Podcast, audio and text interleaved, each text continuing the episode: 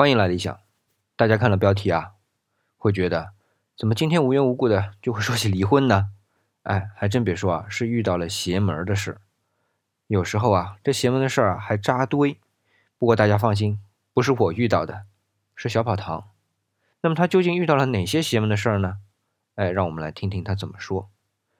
更多思想陪读，请关注 FM 幺五八六二三七。那接下来呢，我就把话筒交给小跑堂。每天几分钟，做你的思想陪读，小宝堂儿为您广播。今天呢，有点邪门，怎么呢？早上一起来，老婆看着手机嘟囔着：“哎，还是离了。”然后告诉我说，是她的一个好姐妹离婚了。那个女孩我见过，样貌相当精致，又很会过日子。你说，有妻如此，这男的怎么还不满意呢？正琢磨着，老婆感叹了一句。这结婚了没个孩子，就是不行啊！我顿时紧张起来，这话别是说给我听的吧？于是马上去哄。哎，你这种想法啊就不对。你看我们俩这么多年不是很好吗？我嘴上说着，心里也犯嘀咕。老婆的话也不是完全没有道理。最近我们单位呢，就有个小同事正在闹离婚，听说已经请了律师。两个人都年纪轻轻，结婚才三年，刚开始那会儿好的不得了，也不知道是怎么了，居然走到这一步。身边亲近的朋友都认为，如果有了孩子，也就不会发展成这样了。想着想着，我随手打开了手机，每天起床后，我一般都会先翻翻新闻。没想到，腾讯新闻的今日话题大标题赫然写着：“离婚限号，好心办了坏事。”打开一看，说近日有媒体报道，广州、西安等地一些民政局限号办离婚，每天排队领号牌办理离婚，号牌领完了就不再办了。民政局说，此举是希望挽救盲目离婚的家庭，原本初衷不错，却引来了众多非议。很多人觉得此举是道德裹挟法律，干涉当事人的婚姻自由，同时也容易误伤到真正的围城不幸者。延长他们的痛苦，孰是孰非呢？我正在脑海里做斗争呢。哥几个的微信群响了，老 H 发了一条信息，我一看就懵了，让我哭笑不得。上面就五个字：“我要离婚了。”你说哈，这大周末的早上怎么都跟离婚干上了呢？我呆呆的看着这五个字，也不知道说什么。毕竟人家的日子我又不了解，怎么劝，也终归劝不到点儿上。但也不能什么都不说呀。刚好呢，我微信里收藏过一篇关于国学大师也是佛学家南怀瑾先生开示夫妻缘的文章，就打算发过去。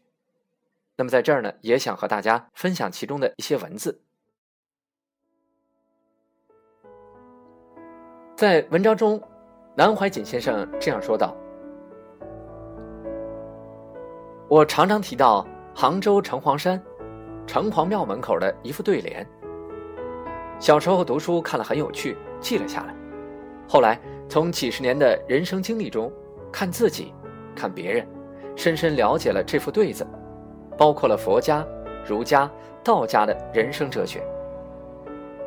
这对子上联描写夫妇关系，夫妇本是前缘，善缘、恶缘，无缘不和。意思是讲，夫妻不一定是好姻缘，有的吵闹一辈子，痛苦一辈子。下联说的是儿女问题，儿女原是宿债，欠债还债，有债方来。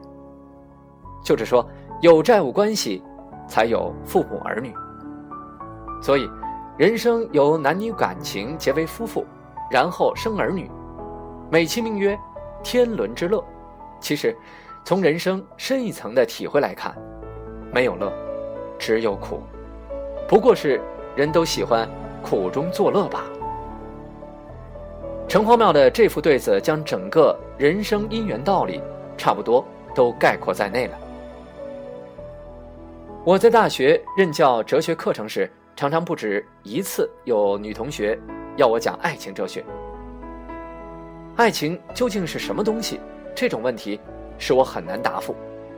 有时被逼紧了，就老实的告诉他们，爱情的哲学，基本就是自私。不管描写爱情怎样好，爱情基本是我爱你，爱与不爱都由我出发，不论是男是女，我爱你是我在爱你，我不爱你就不爱你，一切都是为了我，全从自私的观点出发。以佛学的观点看人生，真正的好姻缘、善缘，不管有没有结为夫妇，组织家庭，大都不超过五年、十年。例如有些小说，像《红楼梦》，乃至西洋名著《茶花女》等等，大家看了，觉得男女间感情的你侬我侬非常可爱，令人艳羡。但是，你不能加以科学分析，一分析他们所谓的浓情蜜意时间的持续，也不过几年的美景而已，因为它是短暂的、片段的，所以就觉得很美，很有味道。人人都希望维持这种诗情画意般的感情几十年，甚至永远，这是不可能，绝对不可能了。因为佛经上称我们这个世界为“娑婆世界”。娑婆两个字翻译过来就是“堪忍”，就是能够忍受。这个世界缺点很多，没有一个人生是圆满的。幸福的家庭可能很快就拆散了，破碎了，失望和痛苦。忍不了，还是要能忍，还是要接受。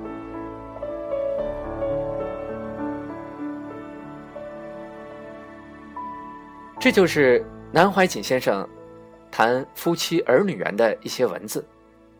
他当然没有说这婚是不可以离的，他只是告诉我们，六亲眷属其实都是前生宿债，或是欠债，或是还债，不管什么情况。两个人在一起就是一种缘分，就是一种债务关系。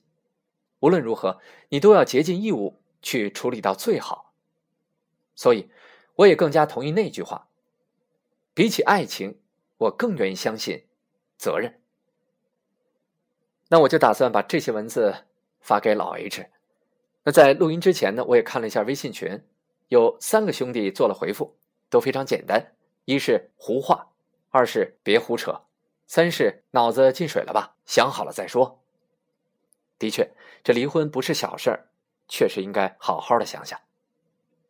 好，今天就聊到这儿，下次再说。